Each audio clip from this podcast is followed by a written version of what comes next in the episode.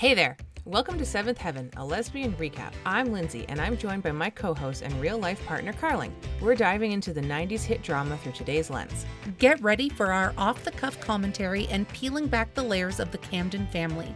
We'll tackle everything from family rules, life lessons, and 90s fashion. Join us every week for a lighthearted queer perspective and a trip down memory lane. Whether you're a diehard fan or new to the show, this recap is for you. So find us anywhere you get your podcasts at Seventh Heaven, a lesbian recap.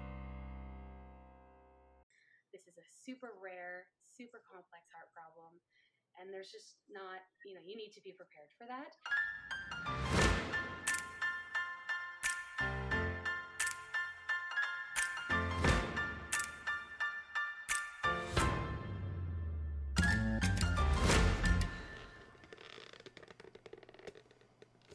Oh my God, Michelle.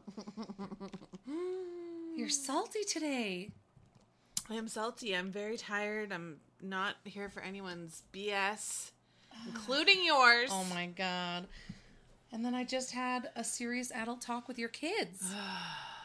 I was driving to your house, and at this busy intersection, I saw three children sprinting across the street with no regard for themselves or Each other. each other. And I was like, who the heck are they? And then I was like, oh my God, I know those kids.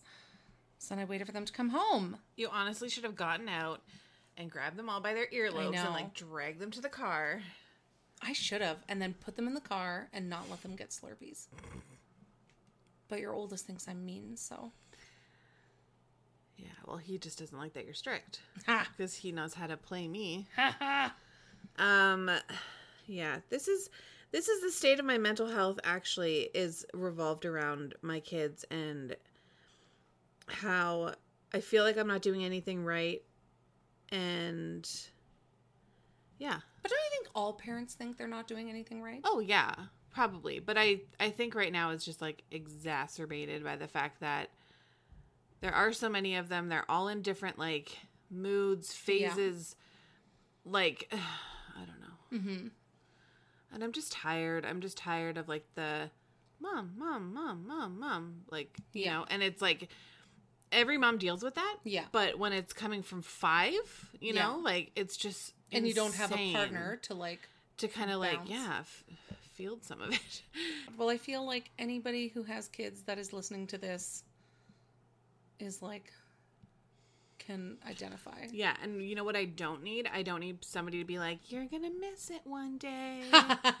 you're going to miss their little, you know, things. And I'm like, Maybe look forward to the day you'll miss it. right? It's like I would love to go one day without all of it. We're gonna do it. You're gonna get a hotel room. Oh my gosh! I'm Sometime so in the next month. It's gonna be great. I'm gonna have to look for some sort of like pep up filter on this. Uh, Woo, editing. sorry. I'm trying to down this coffee Brought so you I wake coffee, up. but- drink it, wake up, wake up. And yes, also, I'm awake. Sorry. Woo. you now started your marathon trainer. half marathon trainer. Like, yeah. who are you? I don't know. A runner. I guess. I guess I'm a runner, but I don't. I don't know. I don't feel like it's done anything for me. And now all I think about when I'm running is you saying that my body is afraid and doesn't know what it's running doesn't know what it's running for. So I feel like I have to give it a pep talk being like, "Okay, guys, You're not running. we're from not a running away tiger. from a bear or a murderer. We're just running cuz we want to." Yeah, for a little bit of context, I read an article that just said running for fat loss isn't necessarily the best for everybody because when you run, your body produces cortisol, which is a stress hormone, and it's a natural response because back in the caveman days, cave lady days, cave, Cave people, days. if a tiger or a fire or a predator was after you, you'd have to run, and so your body would produce cortisol, which like allows you to run. But cortisol itself is not like a fat burning hormone. I just think that article is written by anti-runners, honestly. it was me. I just made it up. it's how I tell myself I shouldn't run you shouldn't run. Yeah. because Your life is stressful enough. um, I was watching the funniest thing. Um, it was just a thing that popped up on my Facebook, and they were talking about the mask debate. Oh, yes. But they kept all of the all of the clips were like people saying mask debate. But if you say mask oh, debate no. over and over again, That's incredible. it's one of those things. Like once you hear it, When do you all. like to mask debate? yeah. Debate. What is your mask debate schedule? oh, gross! No Oh. mask. You have to really emphasize the k, Yeah. mask debate. Yeah. Anyways, I thought that was funny because I'm like 12.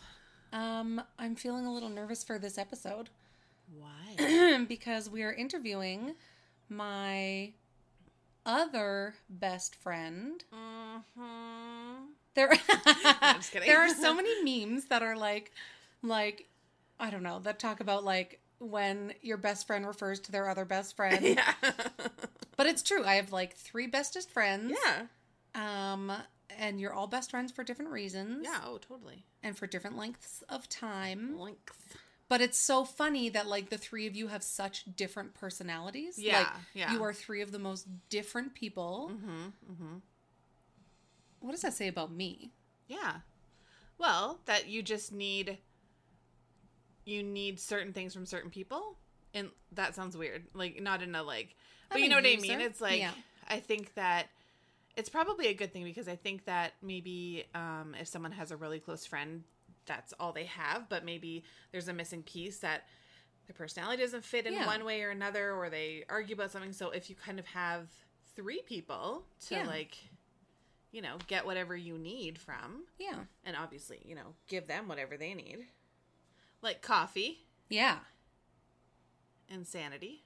Here's what is funny though. All three of my best friends know that my love language is Starbucks coffee. Oh yeah. And like when I lost my job, all three Yeah. stepped up. Sent you Starbucks products. Yeah. so thank you. Um, but it'll be so funny because like it is so rare. Like my three best friends run in such different circles. Like Mm-hmm, it's very rare that all three, all four of us are together. yes. My divorce party was probably the last time. Yes. And before that, it was probably my wedding. Hey, Oh, hey. Remember that?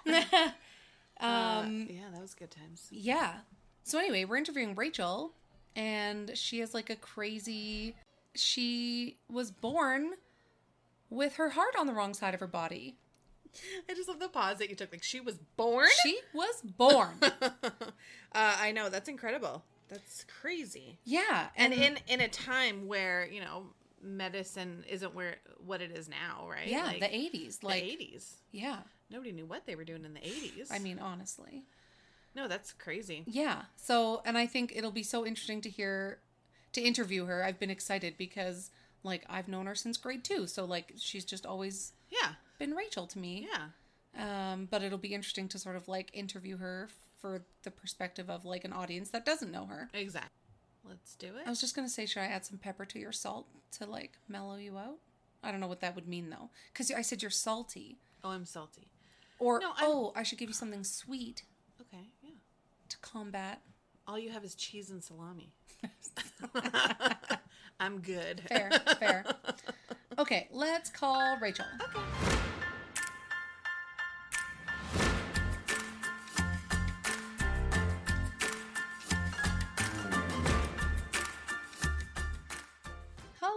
Rachel. How are you?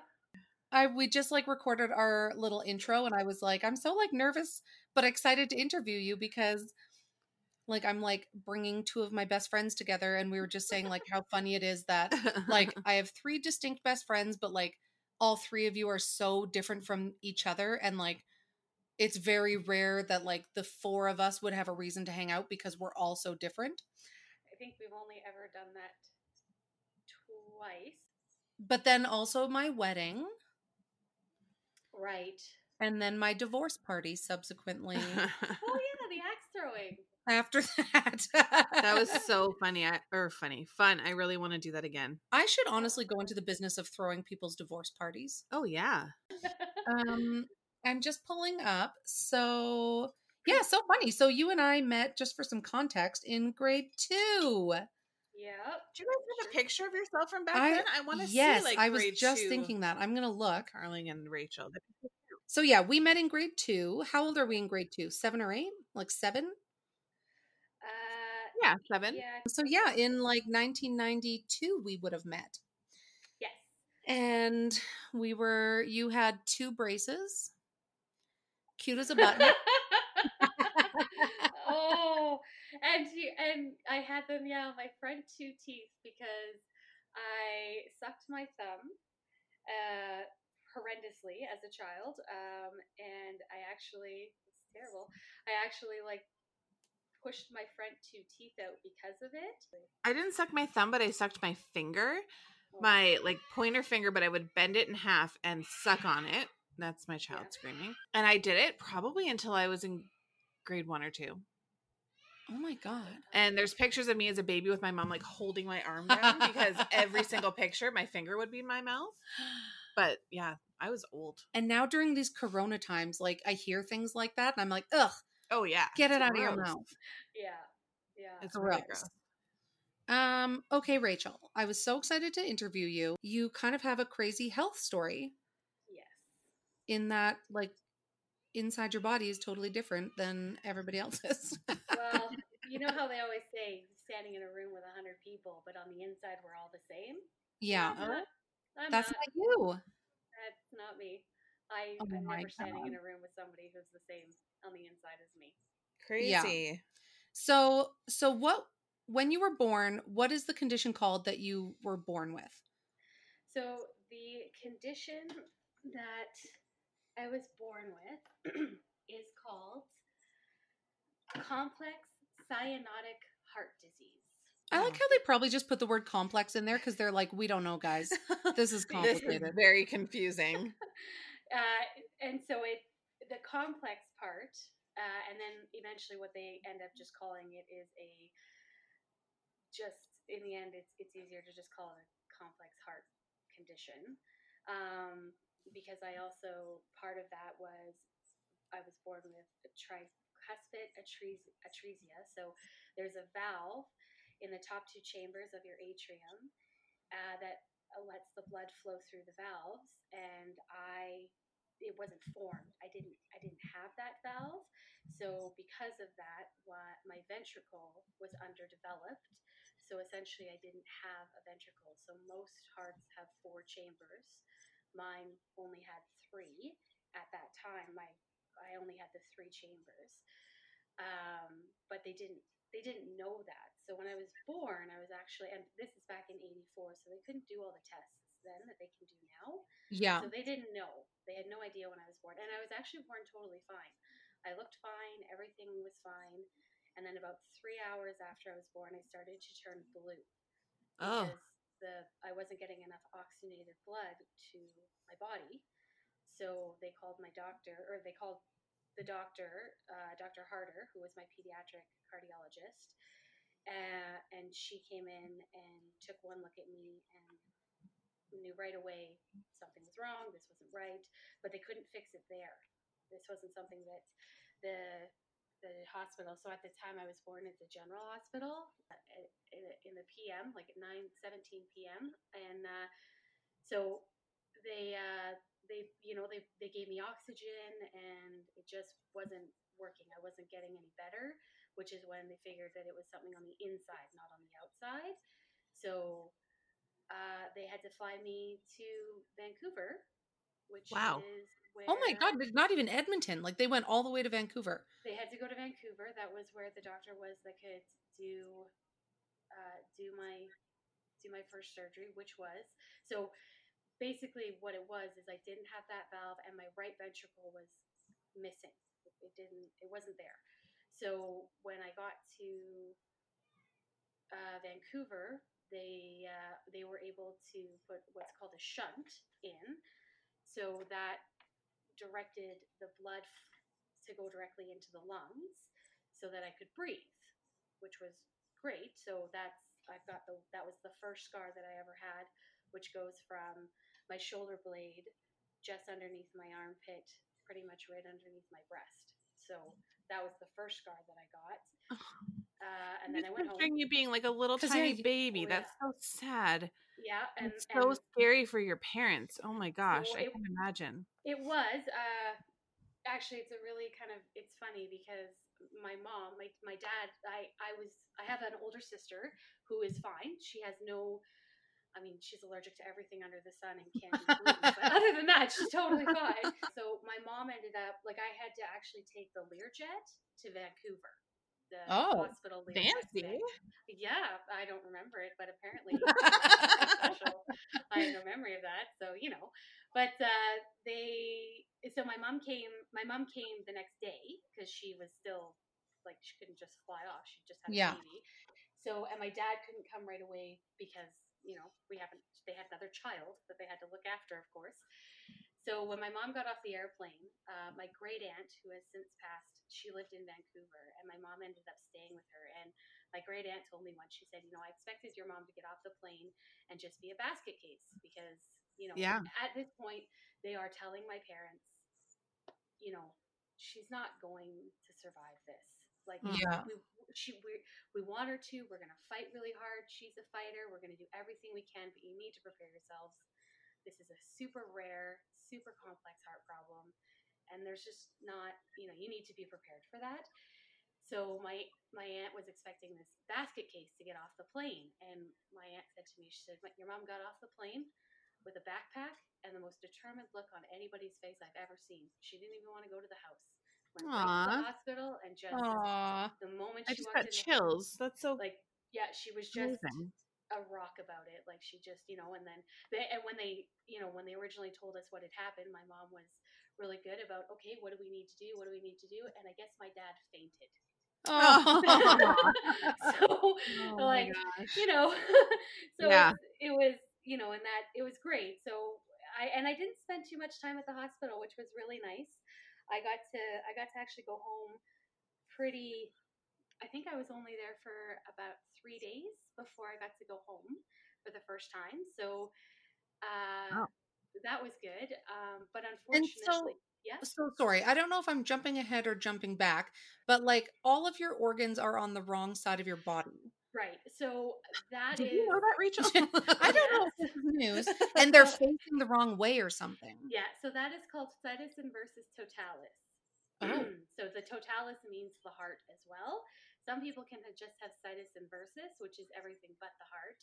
Situs inversus totalis is with the heart, and I they figured that out when uh, they started doing echoes. Now that on its own isn't really a problem. Like it. it So they didn't know after your first surgery. They did they know your heart was on the wrong side? Oh yeah, they because they did echoes and stuff, so they knew, Oh, right I away that, that that things were not right. And then I, because of that, I also have um, dyskinetic cilia syndrome, which means that so cilia is another word for like the hairs on your lungs, but yeah. it's also in your ears and your nose, and so kids who have who are born with that have lots of earaches, lots of ear problems.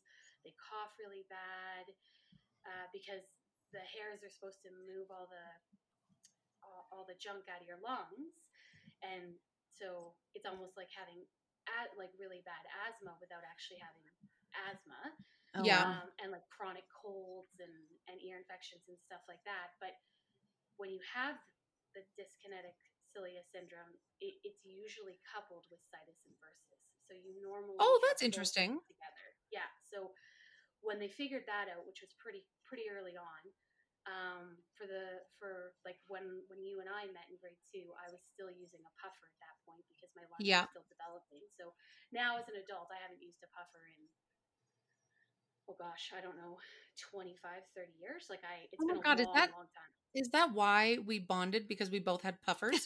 I was like, no, I didn't need to bring mine to school. Oh. I only needed She mine. felt in the bad for you, Carling. no, no, no, no. You had a different style of puffer. Yours was for when you moved and couldn't Oh, yeah. Mine was just in the morning to help clear the junk out of my lungs when I woke up. totally different. so once I got moving, I was okay. But uh, yeah, so that and that's a really common. Uh, that's that's to get situs inversus with it is quite common.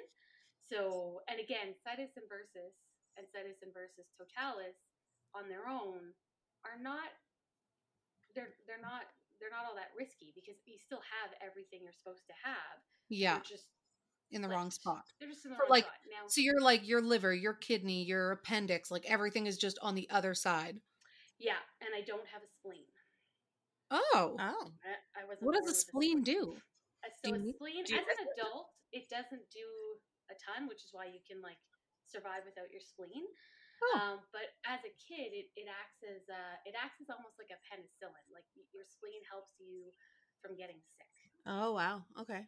Oh, that's so So- interesting.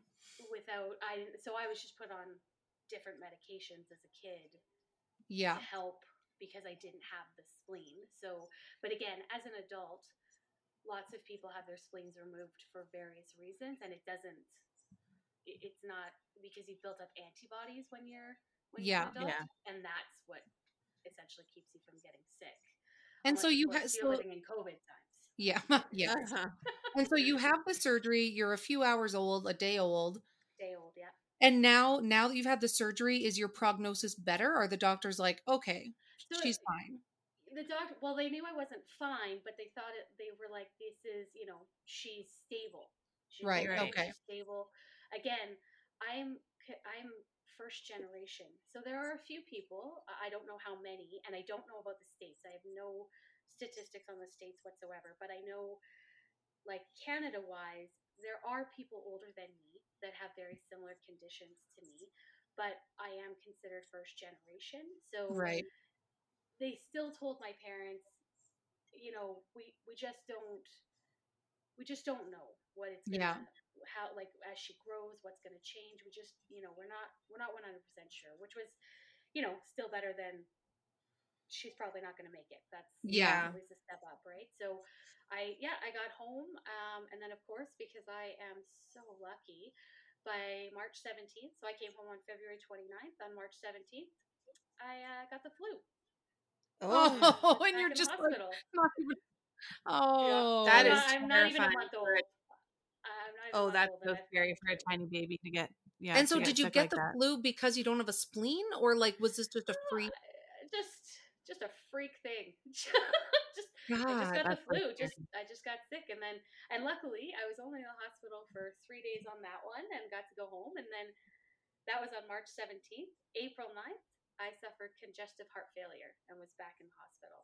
oh Wow. my God, Congestive heart failure. So that was, and then your I poor got- parents. Oh, I I can't know. imagine. I know my I I know they uh, so sad. I can't like as a kid. It, I mean, especially when you're only what three months old, yeah, it doesn't really affect you because I don't have any memory of that. But yeah, yeah. my Yeah. sister spent a lot of time with my aunts and uncles. My parents were ferreting me back and forth from the hospital, and Yeah. but by so by ni- May 9th, 1985, so I'm just over a year old. Basically, what had happened is I started to turn blue again. And they realized that, uh, again, I wasn't getting enough oxygenated blood because I was growing and I was crawling and I was becoming a child. And so I needed more oxygen and I didn't have it. And so they had to go in and do the same surgery that they had done previously, the shunt, but Yeah. they had to do it on my right side this time. So again, so now I have a mimicking scar going from the top of my rib or the top of my shoulder blade around under my armpit and under my breast. So now I have the two on either side. Wow. It's so interesting because I'm like I'm sure you've told me with like I've seen your scars from like swimming classes, you know, mm-hmm. like I've and so but I it's always just been part of you. I've never thought like specifically this one. What was this one for? Yeah. yeah. So that's so interesting. Well, I mean, my I've got you know three nieces, and you try and explain any of this to them, and they don't get it. So Yeah. I don't know who said it. I don't know if it was my mom or my grandma or my aunt. I can't remember who said it the first time they said it, but it was probably my mom said, "Well, you should just tell kids that you were born with wings because Oh. they're exactly where if I had wings right on the shoulder blades where they would be." So to this day, my three nieces still say that. At some point, they're gonna figure out that that's right now it's so I, one day I, I keep expecting one of them to ask me to come for show and tell yeah. Like oh no no no My God. And so yeah. the first so the first year of your life you had had how many surgeries? Three? I had had no, I had had two in the first year. So both of the shunts, the right and left shunt. But And I what's the- hospitalized four times. And so was eh, I find it so interesting to think like so was your mom's pregnancy typical? Was it like Yeah. So And- after she got pregnant, yeah.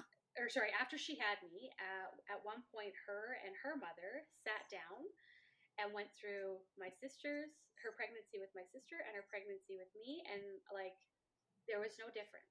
There was no, Wow. there was nothing that my mom did. There was nothing that my dad did. There was nothing environmental that was different. We lived in the same house. We lived in the same neighborhood. They had the same friend. Like nothing was different. My mom didn't smoke. She didn't drink. Nothing was different. And she didn't experience anything different that maybe in hindsight would have been a red flag.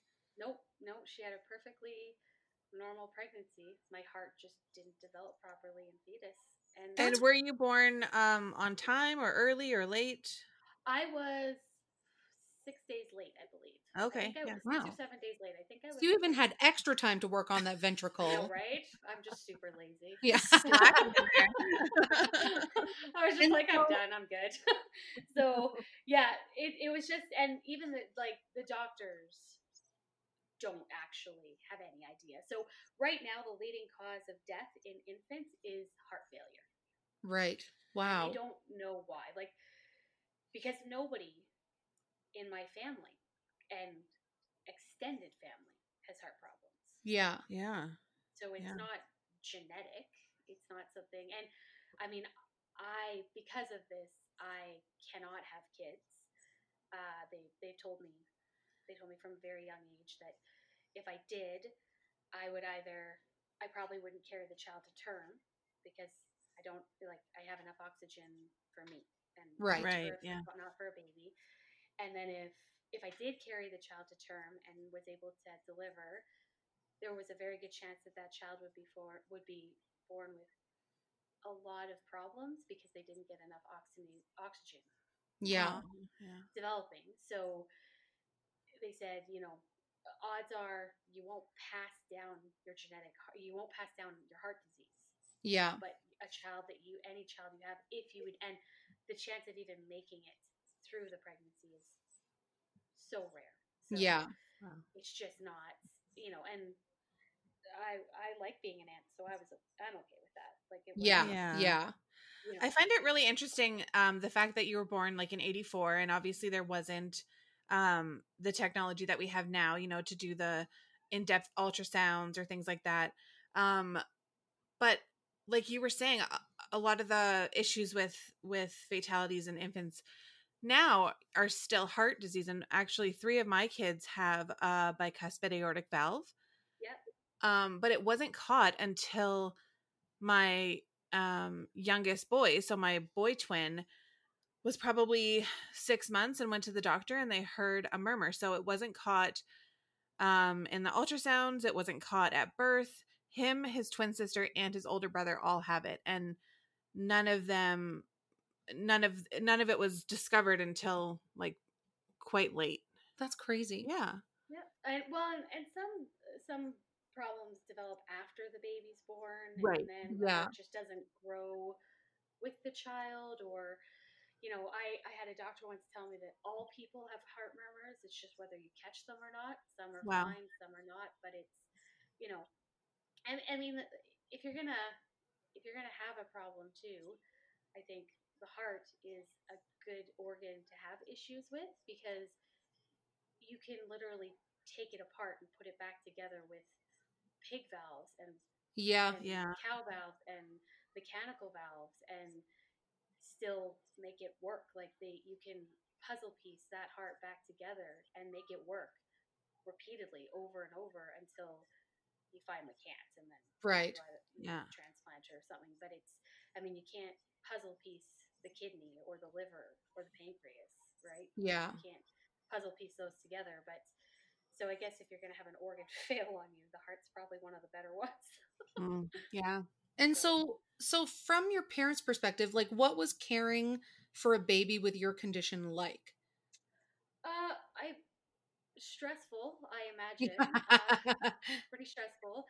Uh, it was it was tough because, especially back in those days as well, um, and it was it was so rare that people didn't want to have me like trying to get into a daycare was very tough. Yeah. Oh yeah. Uh, one because well, as somebody Michelle who has children knows that there's germs everywhere. Oh yeah. I couldn't get sick.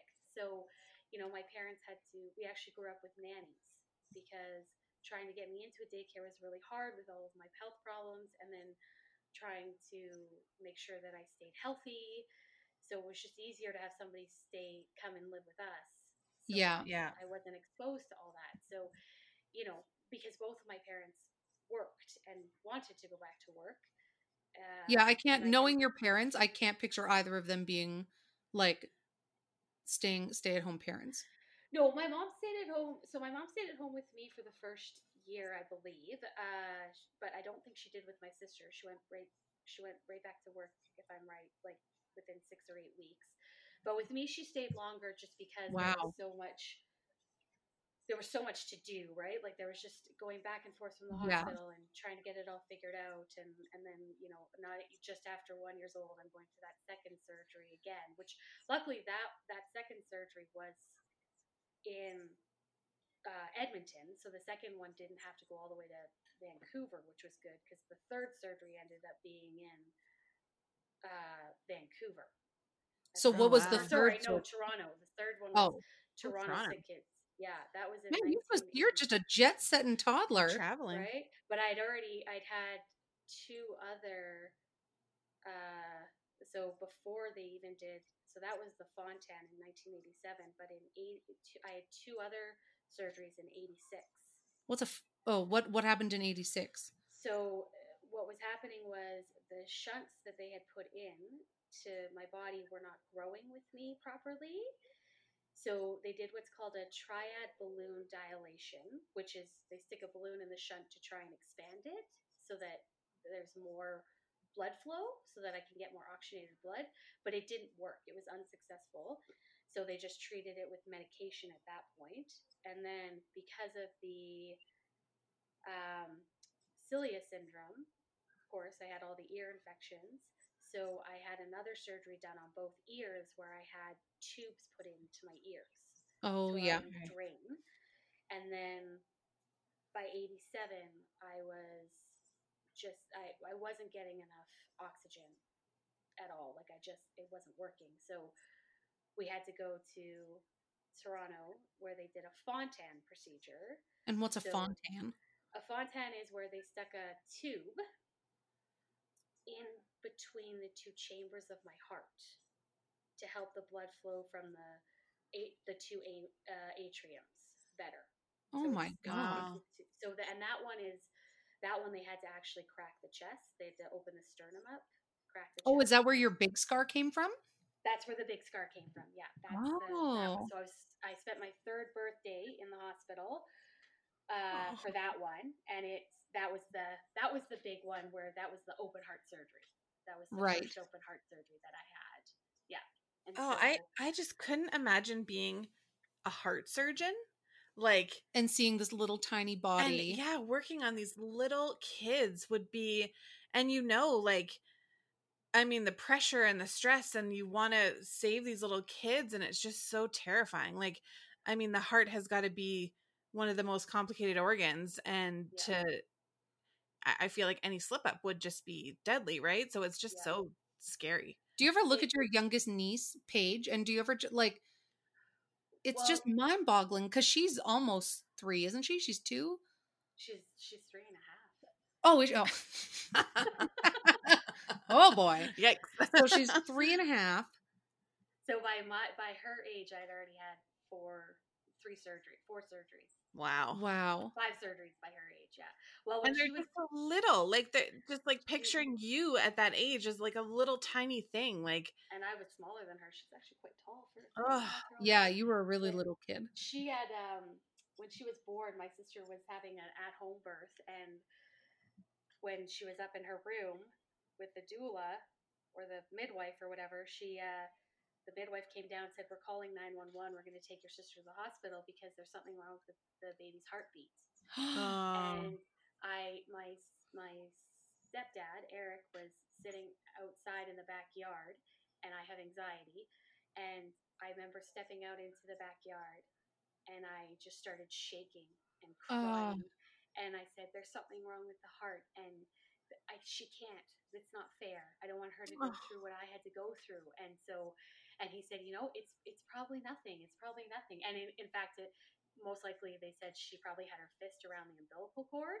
And Yeah. Oh, yeah. all because Paige is fine. But I can still remember that moment walking out into the backyard and just my whole body was shaking. Oh, no, jeez.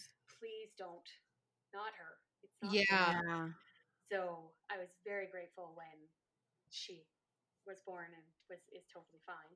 So, but yeah, I can't like I look at her and I think, oh, I feel so bad for my poor parents. Like, Yeah. Yes. Yeah. Yes. to go through all that. And again, it, it was easy for me because as a mm-hmm. kid, you say, "Mom, I'm not feeling well. Dad, I don't feel good," and then they take over. Yeah. They Yeah. do it for you. They call the doctors and they make sure your medication is up to date and they take all responsibility. And you watch television and drink ginger ale, and you're like, Yeah. Yeah. fine. And then it's it's totally fine because you're a kid and who cares? And so it was- Yeah. yeah. Well, and your parents are always, you know, going to make you feel safe, even if Yes. it is a scary situation. They're going to Yeah. make you feel like everything's going to be fine and you're going to be okay. So you don't have the fear that they would. No, they're very and and my parents especially were my whole family was really good at you know, lots of people have asked me what what was it like to grow up with this heart disease and I said, well, you know, what was it like not to? Because Yeah. I Yeah. had it, but I got in trouble. I got grounded. I fought with my sister. I, like I did everything eh, like my childhood was. I played sports. I did crafts. I like obviously I went to the hospital more than any kid I know, but it wasn't. I don't look back and go. It was like I was in a bubble. I Yeah. wasn't. My parents never put me in a bubble. They never, you know, there was certain things that I couldn't do because of my heart problems, obviously, but from the ages of about well from 1987 essentially until 2001 i was i was good like i was stable and i was good and i had a, a few things that i had to have done that had nothing to do whatsoever with my heart i had i had like a lump on, in my leg that had to be removed and a, a, piece of skin under my lip that had to be removed like small little things that just didn't matter so when I look back, I think, you know, it. Other than I couldn't, I couldn't run as fast as the other kids. Oh darn! Yeah. You know, and I, I, uh, I knew that I was different, but it didn't. It didn't really affect me as much until I was about sixteen, which is when my heart started to fail Oh, wow. very quickly. well, can we back it up a little bit Yep. and talk about how you're a celebrity at the Children's Hospital? Oh. Well, so there's something called a uh, catheter. So it's um, you do a so they, they stick a, a tube, not a tube. They stick a little I don't know what it's called catheterization. It's a cardiac catheterization where they stick a tube up the inside of your groin with a little tiny camera on the end of it, and it takes pictures of your heart because somebody with that has my heart complications or that has the situs inversus and stuff, echoes are tough to see what's going on. They're just not as clear as they'd like them to be. Yeah. So uh, these are just a better way of seeing what's going on with the heart and, and stuff. So, and I had ha- I've had many done, and I I still have many done, and I'll have many more done. But uh, they wanted to do a video. They wanted to do a movie about it so that they could show other people what it looks like, like from start to finish. So I remember having to pretend to. Um, I didn't really have to do much in the beginning, and then they put me out, which they didn't really. They just said, "Oh, we're going to pretend to put the mask over your face, and your mom's going to be holding you, and then we want you to fall asleep." And I'm a terrible little actress, and so I'm trying to pretend to like be all groggy and fall asleep, but I, I think I was trying to do it like a Disney princess and like very dramatic, and so I remember them having to do it a lot of times. They're like, "No, no, just close your eyes." yeah.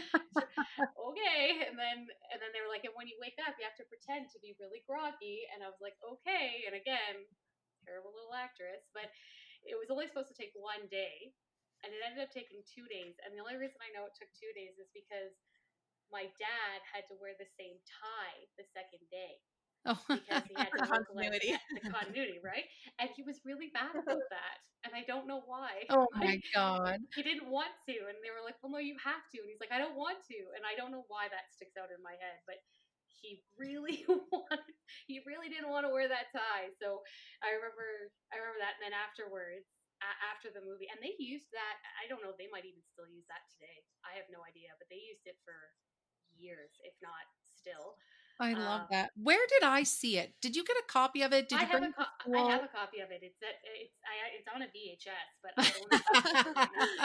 I A still- V- it- it- what? Yeah. yeah, exactly right. I have I have a copy of it actually. It's uh because uh, I keep saying I'm gonna get it converted to a DVD, but I Yeah. have to do that. So I love that. I have a copy of it. Yeah. So it was, and then afterwards we got to go to my cardiologist's house, who lived in a big mansion on the top of Nose Hill for a party. And I can I don't remember her house at all, except that her foyer was the size of like my entire upstairs. floor. all I can remember because it was just so big. And so yeah, I did. Yeah, I did that, and that that was pretty fun. Like I, I got to do that, and then I also got to do the radiothon, the very first uh, Country 105 radiothon. Oh, Um, yeah. This was after my my last. This was after my last heart surgery, but it was. Uh, I remember telling the doctors. You know, I said I, I'd really love to meet Paul Brandt one day. I think because he, Paul Brandt was actually my nurse when I was a kid at one point. What? Uh, What?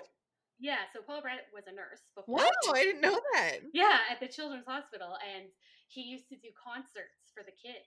Oh, So my mom remembers quite vividly, uh, like putting on little mini concerts in. That's so Oh funny. gosh, I love that.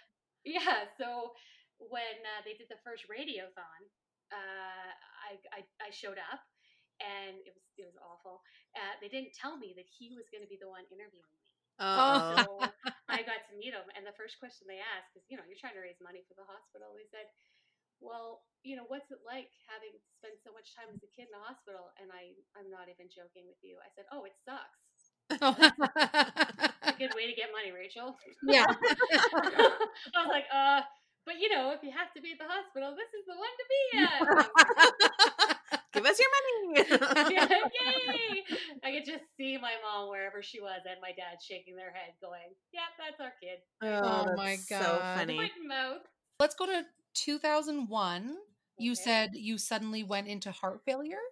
Well, it wasn't heart failure. So, in 2001, which was, uh, so I was I was 16 years old, and I woke up with what I believe was the flu.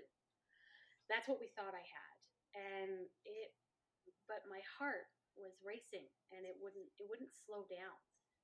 Oh. And what ended up happening is um, the, the the fontan was essentially breaking down.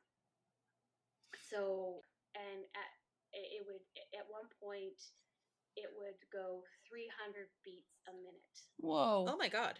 So essentially at that point your heart is humming. And so Yeah. I was I I couldn't I, I don't have a lot of memories of that time because they put me on a lot of drugs. One of them though was if I stayed outside in the sun, it would I would tan blue and fade to a lovely gargoyle gray. Oh my. Oh my gosh. I know, really, it was a really difficult time because if I overexerted myself in any way, uh, that that's what would happen. My heart would start to flutter, and it was because the blood was going from it was going into the ventricle that or into the atrium above the non-existent ventricle, and it was pooling, so it would squeeze, but all the blood wouldn't come out. So basically, it was acting like a balloon. It was starting to expand. Oh Wow. God. And so, you know, we we started talking about what is it that we can do because the only way to stop it when it would happen, I would have to go into the hospital, and they would they would have to put me out, and then they would have to shock my heart with paddles back into rhythm. Oh, So I actually have a burn mark on my chest from it. I Oh my god! did it gosh. A total of six times. Oh my God. oh, like it was really tough between you know and the drugs the drugs helped a lot. They really did. Like i remember they told my parents that i needed to stay as strong as i possibly could because they didn't know what was going to happen so they Yeah. me keep my strength up. So i actually my dad would take me swimming in the mornings and i would do laps with him. And as long as i oh. stayed slow as long as i didn't try to do sprints as long as i just tried to keep my heart from going too fast i was okay. So everything i did just had to be really slow Yeah.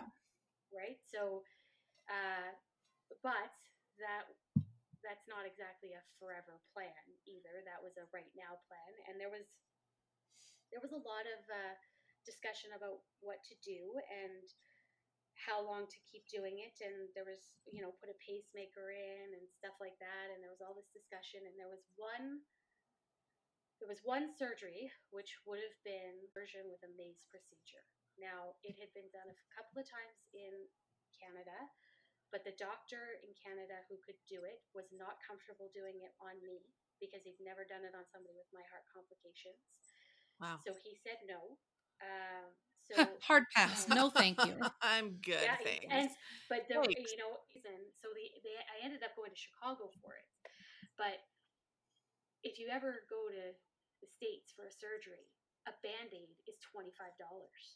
Oh, So My God. surgery, you know, is gonna was gonna cost my family, not just my mom and dad, but like my family who was gonna have gonna pitch in maybe, probably hundreds of thousands of dollars, maybe even a million Wow. Like What? so much money and we can't afford that. So because this doctor he said no, he wouldn't do it. It was the only reason that Alberta Healthcare stepped up and paid for it. wow. I decided this would be the best option even though it was the riskiest option. So my my odds of coming off of that table alive were very slim Oh, wow. very very slim so when we got to chicago i met his name was dr Mavroudis uh, and the night before the surgery he asked me if there was anything he could do for me and i said well i'm not allowed to eat and i can't go home. So what exactly is it that you think you can do for me? He, he was like fair enough. And i said oh there is something you can do for me. You can take a picture of my heart. He said what? I said this thing's been plaguing me my whole life. I want to know what it looks like. And he was like, okay. So nine hours later, it took them, it took them nine hours Ugh. to do this surgery. And at that time, they also, so they, what they did what's called a redo Fontan or a Fontan conversion. So what they did is instead of having the blood flowing between the two chambers, which is what they had done back when I was three, they they took the atrium that was failing and they shaved it down so because it had expanded so much and then they so basically they made it unusable. Yeah. and they wrapped a conduit tube around my heart to act as that atrium instead. And that can't expand and it's so that's that was and then they did also a maze procedure which is where they go in and they freeze if i remember correctly they freeze parts of the heart. So that when the electricity from your heart goes from one atrium to the other it kind of pinballs so it Oh. slows it down so it helps slow slow it down so it won't flutter but they still decided because of because now i'm down to two chambers so half a heart Yeah. Wow. they decided to put a pacemaker in as well because they said you know all the help we can give her would be the best bet so Yeah. Right. uh, they also stuck a pacemaker in me as well so that was another one where they had to crack the chest and open me up that way. And was that at the same? Was that in Chicago at the same time as this other one? Yeah, they did the pacemaker and everything all at the same time. Did you get a deal? Like it was like a three for one. I have no idea. you know, with this with this new procedure done, because it is quite new, we can't really say one way or another. But as long as the other half of our heart stays strong, we should be okay, like for the foreseeable future. Yeah. Uh, and I did get my pictures actually. He did the last day I Oh. was there. He showed up with my pictures of my heart. and you have it framed in your living room, right? Yeah, they're on my wall. Yeah, Oh, that's so cool. yeah, they have it framed on my wall. They, they they're they're kind of gross actually. like. Yeah, you don't know what it is until you really look at it, and then you're like, "Is Yeah. this abstract art?" And you're like, "Oh, "That is my No, heart." That's an that's organ. my heart. yeah, yeah. Uh, people are like, why do you have that? And I was like, I don't know. You have pictures of your kids. Yeah. pictures of my. Whatever. Like, I don't know. why not? It's kind of gross. Actually, I'm like, this isn't helpful at all. this isn't. This is not what I was expecting at all. they were like, well, what were you expecting? I'm like, I, I don't, I don't know. But Yeah. They're like, yeah, this is this is your heart. And I was like, oh, it's kind of gross. I'm like, yeah, well, you wanted it, so yeah, it wasn't. uh It wasn't quite the clarity I was I was looking for. You're basically like you're alive, you're okay, but you're you're on med like you're on medications, right? yes, so I I take blood thinners because uh any help like if my blood's too thick, it's harder for the, my heart to pump it. So blood thinners. Also, I had a TIA What, uh, what's a few TIA? So a TIA is, um, I guess, best way to describe it is a mini stroke. So uh, I had, I woke up, my right arm. You know when you fall asleep on your arm and you wake up and it's all tingly, Yeah. but it, the tingles didn't go away. Oh. Uh, and so I went into the hospital, and because they can't do MRIs because I have a pacemaker, they uh, this they they said that it, it sounds like I had a mini stroke, so I needed to up my my warfarin, which is my blood thinning medication. I'm also on blood pressure medication, mostly just because high blood pressure is hard on anybody's heart, Yeah.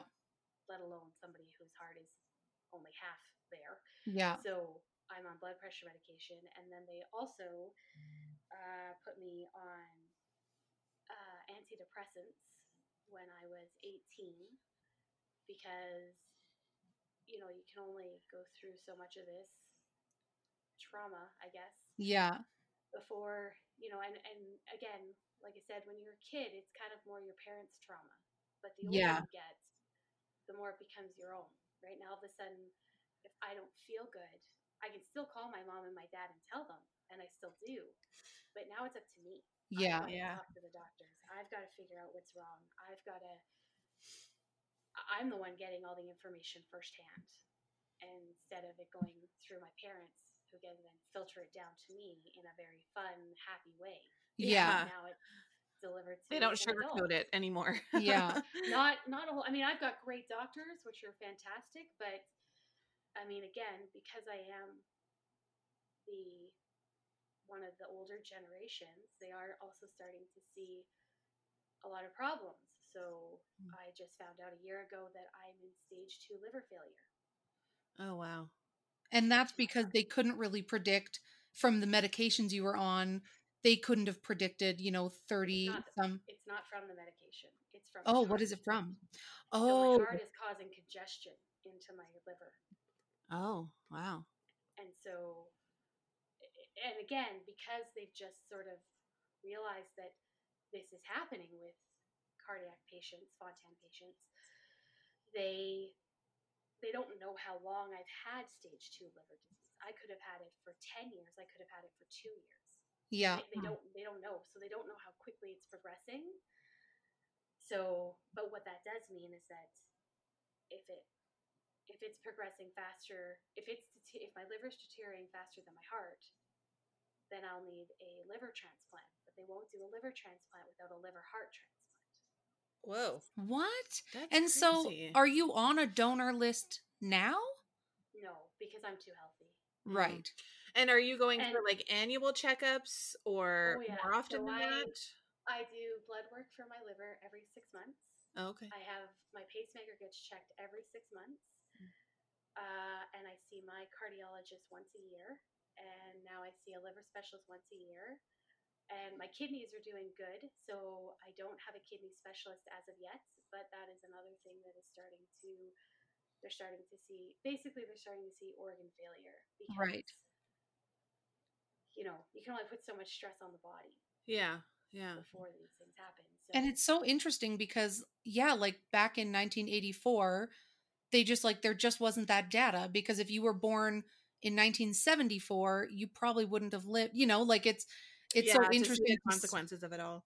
Yeah, and i mean, I guess the the the good side of it is, you know, children who are born now they know, okay, if we do this, this is what the outcome is. But I I remember talking to my doctor and saying like, well, I guess it benefits like younger generation. She goes, it, it doesn't, it doesn't, because that being said, if you were born tomorrow, we'd still have to f- essentially do very similar surgeries. right. Oh. Yeah, I was going to ask that with the advances of medicine, like you know how you were saying that things were starting to fail, right? So your shunts Yeah. were not growing, and Yeah. so would they know that now, and would they check it more? they would check it more. Yeah. Yeah, yeah they okay. would check it more frequently they would and and now they can you know the this the data is a lot better now they also can actually deve- look at the baby's hearts like if i was born today or if i mm-hmm. was you know if my mom was six months pregnant today they would be able to check the heart and recognize something is wrong Right. right. Yeah, which Yeah. would Yeah. because and because of the way our laws work now, my mom would actually have the option of terminating the pregnancy. Yeah. right. right. That's so like that's such a wild Yeah. you know, because like who knows if your mom had that option. You know what I mean? Like you I just asked don't my know. dad that. I, I asked my dad that once. I said, you know, if you had had the option, what would you have done? And my dad has always been very blunt, very honest, and you know, and he, he looked right at me and he said, "I am so glad I wasn't given that option."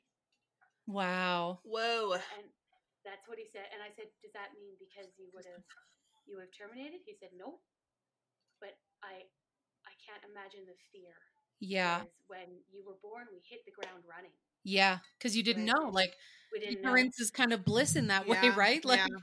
but there would be that there would be that moment of going do we want to bring a child into this world like that is Yeah. this Yeah. something that we that's going to have lung problems that Yeah. i also have two left lungs i don't What? have a right lung oh i have two left lungs so Is it like two left feet, but you have two left? I don't know. I actually have no idea why that matters, but they're like, yeah, you have two left lungs. I was like, okay, is that? They're like, yeah, it's just weird.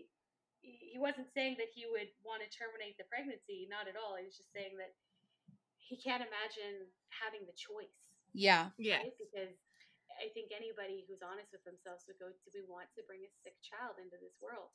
Yeah. And you know, in the end, yes would be the decision, but there might be that millisecond of Yeah. I don't know that uncertainty. Yeah. Mhm, mhm. And so he's like, I'm just glad that we didn't have that option. and to kind of sit in that uncertainty for months, right? Before the baby's even born, to kind of put that stress on your mind that you don't know what's going to happen and what should we do and and are we going to be able to provide a good life for this baby you know that would just be Yeah. so incredibly stressful and i mean pregnancy is is hard enough right like you you're always worried about everything so that would just Yeah. be so hard Yeah. It would. You know, you're really young, you're in your mid 30s and Yeah. you know, it like it's just waiting. You just wait until a time that you're eligible to be on a donor list. So basically, yeah, that's so I I went and saw the transplant team Yeah. a couple of years ago. About four years ago now, I think three or four years ago, and uh, because I wanted to know what what does that look like, you know, because I am such a complex case. Is it even an option? What does that look like? And I I met with one of the top transplant surgeons at the Foothills Hospital. She was lovely.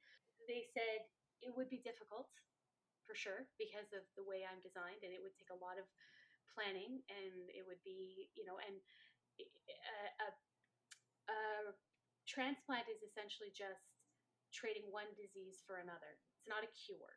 Um, but at this point in time, which was four years ago, she was like, "You are too healthy to be even on our radar." Right. Mm. So, you know, I I'm happy to have met you, and I hope I don't see you again Yeah. for a very very long time or at all. But Yeah. uh, you're so. I mean, in one side you're like, "Oh, that's fantastic! I'm I'm too healthy to be here," and on the other side you're like, "So basically, I'm just I'm just waiting for my organs to fail." Yeah. Ugh. you know and i and i said that i, I said that and I, my dad again said well honey we're all just waiting for our organs and i said that's fair Okay. he's like i was like that's i mean that's actually really true dad's like you know we we're all and we all don't necessarily get the option of a transplant we just get old yeah. Yeah. Brings you back down, right? Yeah.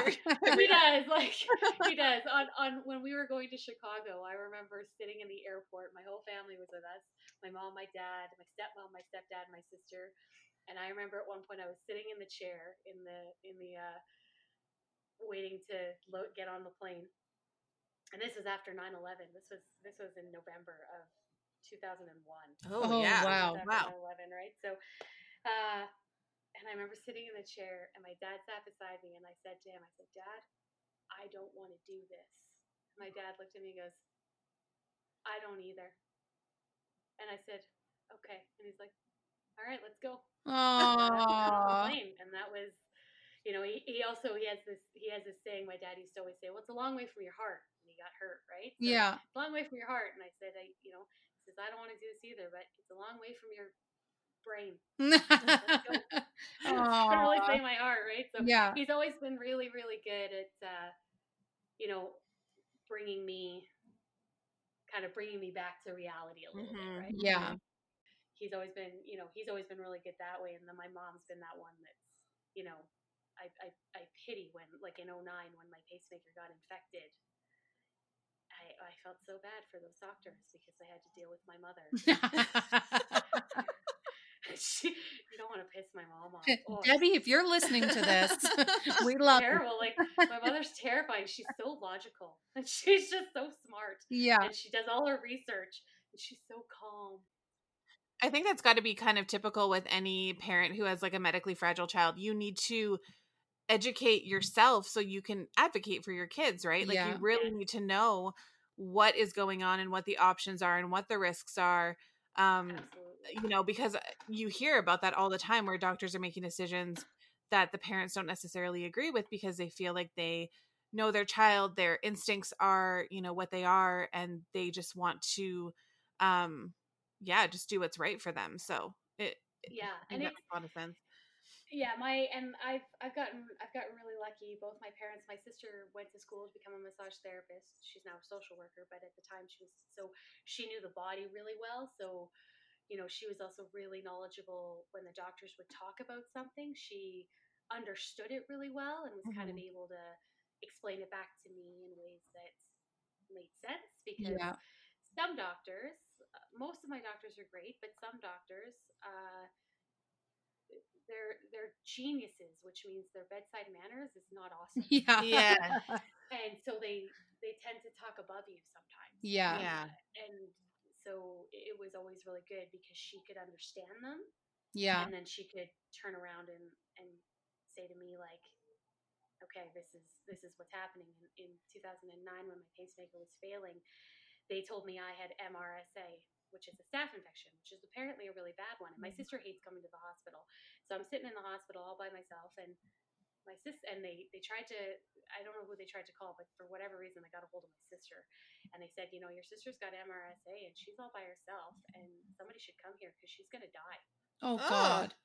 so my sister shows up at the hospital in like a jumpsuit, like because apparently it's highly contagious.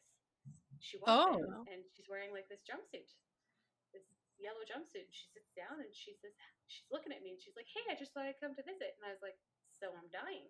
Yeah. No, I was like, "You are in like a CDC jumpsuit. yeah.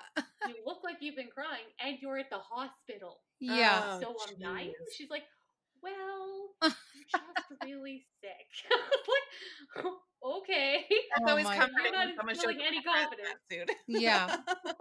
And then and then my dad comes in in the same suit, and I was like, oh no, this this is bad. And then two minutes later, two doctors walk in in like regular clothes, and they're like, "What are you guys wearing?"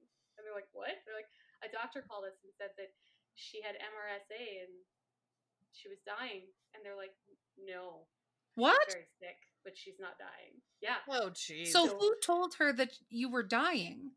I have no idea. I've never Oh actually my- asked her that. I I don't know who called her. Yeah. because I was still trying to get over the fact that, like, because at this point, I was so sick from the infection of my pacemaker that I could barely get off my bed by myself. Like, Yeah. was- it was four months, three surgeries of hell. Like, it was Yeah. the worst. In my memory to date, it's because I don't remember being as a kid.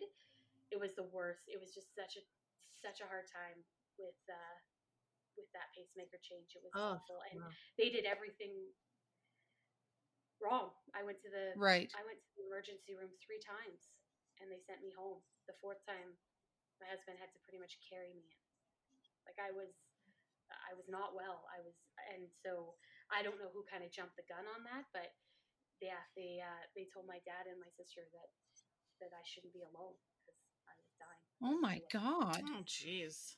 Through all of this, you know, one thing that I admire so much in you is like your sense of humor, your positive, shiny, upbeat, you know, look on life and like like do you ever do you sort of attribute that to your parents and the way that they raised you?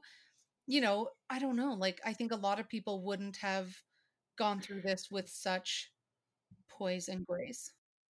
I think, I think, um, I mean, I think to be totally honest, a lot of it is quite is is a bit of a front, uh, because obviously, walking into a room to go axe throwing for your friend's divorce party, crying because my heart, I have a heart problem, isn't going to win me any friends. Like, probably not going to do that.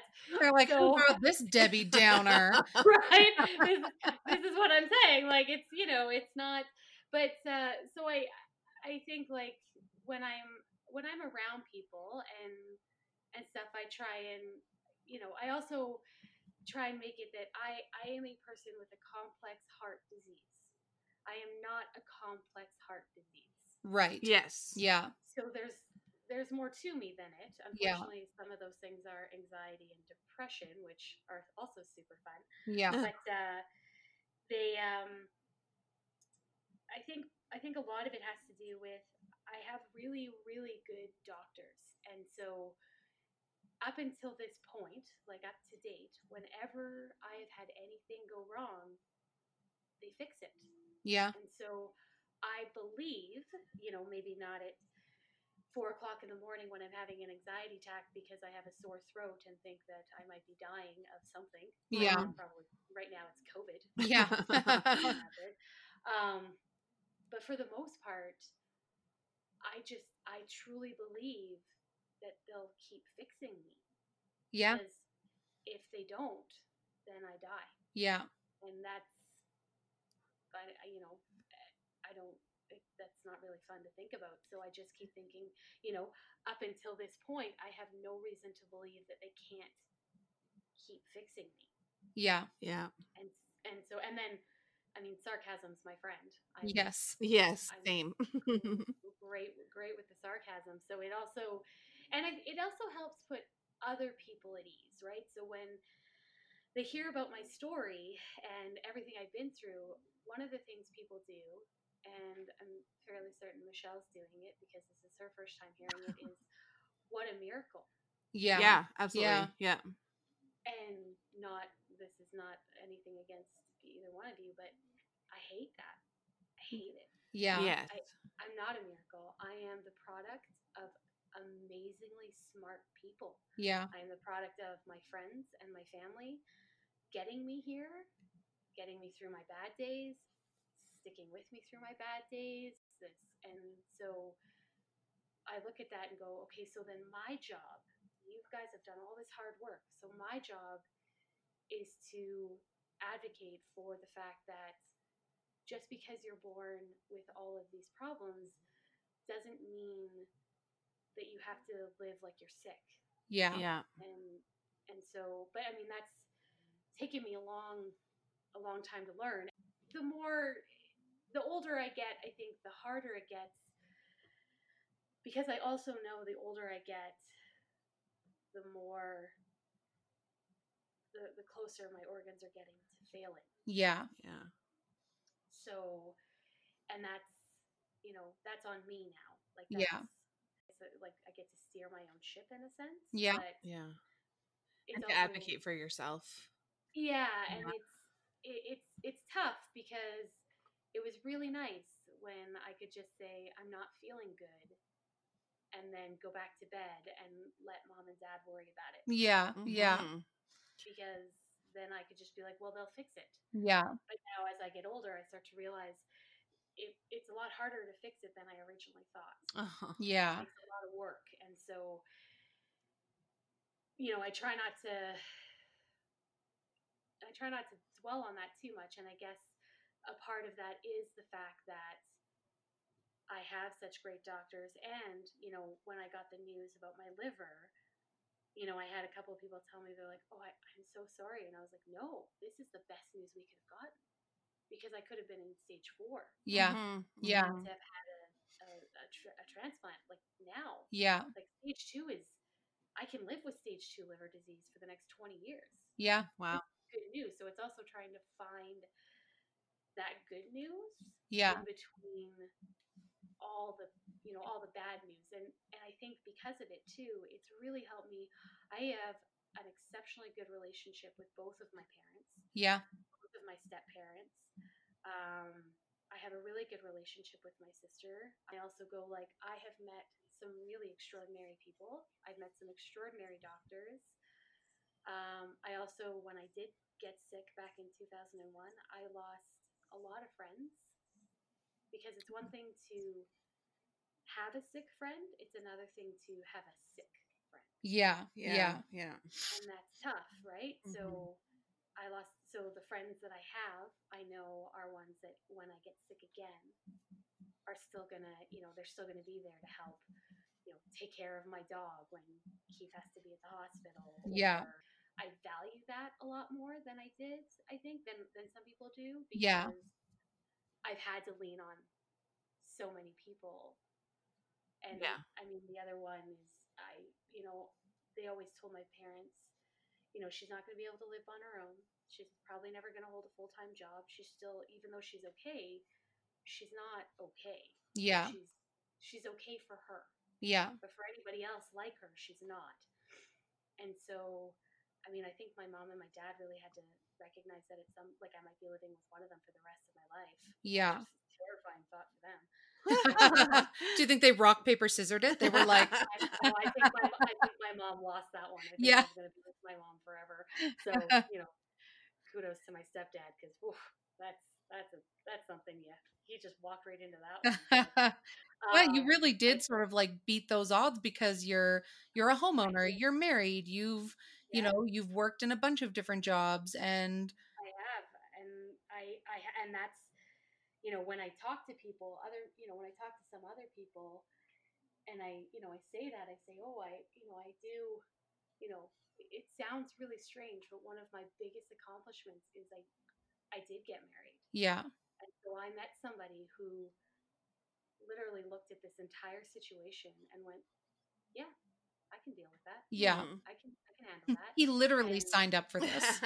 he, he, he did right. Like Yeah. I did not, and everything from this point on, I did not sign up for. This is this, and neither did my parents. But like he actually totally signed up for this. Like, he like, okay, I guess this is what uh, this is what we're doing, hey. And Yeah, I mean, it's still, I, I'm sure it's hard for him too, but it, uh, you know, it, it also really makes me appreciate the fact that it, you know, that there, there are people who, you know, go through things like, you know, I, I always think to myself, I think I was, I was born this way. This is my normal. As, as, as weird as that sounds, this is my normal. So Yeah. having chest pain, having pacemaker changes, I, I was born with all this, so it is it is my norm, as Yeah. unnormal as it is. Whereas somebody who lives 36 years and then gets cancer Yeah. or gets has a heart attack or has high blood pressure and has something happen, like their whole world changes. Yeah. And I think at least for me, my whole world has been about what's going to come next. Yeah. I mean, you definitely were blessed with the best family Yeah. to deal with it, right? Like it sounds like your support is so incredible and the fact that your parents um are obviously remarried, but everyone seems to just kind of come together and be like we're always going to be here. Um this is just something that they're always going to have, you know, they're always going to have you in their life to support and to be there in the hospital and to do all those things like from the minute you were born. I think that's so incredible. Oh, I I can't agree more. I I also just I feel so bad for my parents and my also did not sign up for it and we're like, Yeah. ah, Yeah. here you go. Yeah. Have fun with that. Oh, So. Oh. It is, it Well, friend, tough. thank you for agreeing to let us interview you. You- You're very welcome. Thanks for wanting to interview me. All right. Have Thank a good day. Thank you day. so much. Talk to you later. Thank you guys. Bye. guys. Michelle, Hi. we just interviewed, interviewed my other best friend, and you guys didn't fight over me. Oh, shut I love Rachel. She's great. I love her story. I mean, it's so inspirational. And I got goosebumps. Like I even know, though so I knew I. the story, it just yeah, like to hear it all together like that just yeah, no, I definitely got goosebumps a few times too. Because, I mean, and you don't have to be a parent to know, like, to feel it. Yeah. But like, as a parent, you know, you worry about your kids all the time, and just to know what her parents went through, like, or not to know, but just to kind Yeah. of like well even like partially yeah. understand what her parents went through is just incredible. Yeah, like I'm thinking of like your twins who are almost 4. Yeah. Like sending them off to surgery. Like I just can't. Yeah, and uh, we had, we have a family member too who had to have heart surgery at a young age, like I think Oh. one or two, and just that is just It's too little. it's a little. And you know, I was talking about that girl Kiara, like Yeah. her daughter has had I don't even remember how many heart surgeries, Yeah. but so many spent you know collectively over a year in the hospital, and. uh, It's just so sad. like my kids have broken their arms and I've been you Yeah. know, worried and stressed out or you know uh, just to have a medically fragile child like that yeah. it takes a certain kind of parent to like you know put on their cape and just Yeah. like you know just just do it. just go Yeah. just advocate for their kids and get things done so Yeah. Yeah, I've always been so inspired by like Rachel's, I don't know, is tenacity the right word? Like yeah she just i mean even the other day she was like, "Yeah, I wasn't feeling really well, so I called my doctor and you know, we thought, "Oh, it could be my liver. Oh, maybe my heart or my pacemaker's failing. Oh, maybe." And I'm like, "Oh my god, like I would just be in a panic." yeah absolutely well and I, I thought it was interesting when she was talking about her parents uh in 2009 so she would have been well, like 24 or something Yeah. in the hospital and you know them being there and playing games Yeah. with her and stuff like that but i think in their mind they still picture her as this tiny Yeah. girl, you know, that that had I don't know in a hospital bed. Yeah. Just kind of like it probably just gives them all these memories and fears, but like we said, they have to kind of push them aside and Yeah. be there for her and comfort her and be like, everything's gonna be fine, you know. Yeah. probably go cry in the bathroom because that's what I would Yeah. do. I know it's so like to be yeah, to be the age we are now and Yeah. to think of kids that little. Yeah. Um her parents are great. We went and visited her mom and stepdad in BC after we did Tough Mudder. Oh, nice. Um, and like Keith and Rachel were with us, and we got there and they put little chocolates on our pillows. Aww. and then in the so morning we woke up and they were like, had the espresso machine out. We were making lattes. Oh, so they're so nice. Yeah, they're so nice. I think it's kind of interesting that you had, you know, that you've been friends with her for so long because as a kid, if you have a friend who is going through something medical, like I remember having friends Yeah. who had to be in the hospital for a long time, but you don't really think about it the way it really is. You think like, oh, I'm going to send them a card or Yeah. like the class is going to get together and send them a card when really they could be you know in critical Yeah. condition and you're just like oh my friend's not here for a little while but Yeah. when she comes back it'll be fine you know and Yeah, I have memories of like, well, being in elementary and like, for some reason I would go to her house sometimes before school. oh Um, and then her and I would take the bus together.